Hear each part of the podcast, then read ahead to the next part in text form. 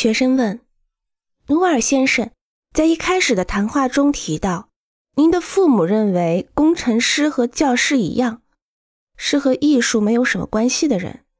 我想问一下，现在努瓦尔先生在自己的实际设计工作中，把工程师这样的人放在什么样的位置上呢？”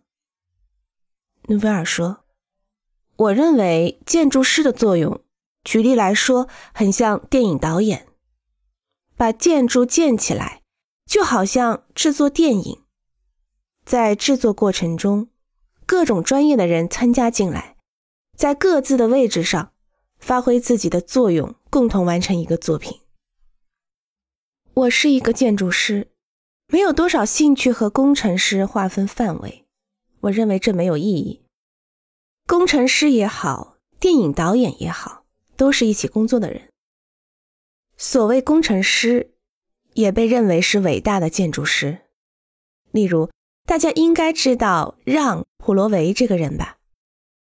他是工程师还是建筑师呢？还有巴特敏斯特·富勒，他又是哪一种人呢？社会上公认的职业名称与个人做的事情连在一起，我想没有多少意义。在制造电影或建筑的时候，所必要的。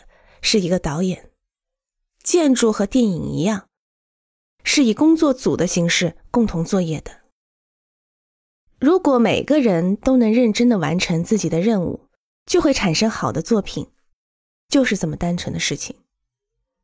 有时，工程师与建筑师之间也会存在着嫉妒的事情，工程师不会这些，建筑师不会那些，等等，这些相互重伤的议论。都是完全没有意义的事情。当然，在实际建造的过程中，建筑师和工程师的合作是必不可少的。我的作品也是这样。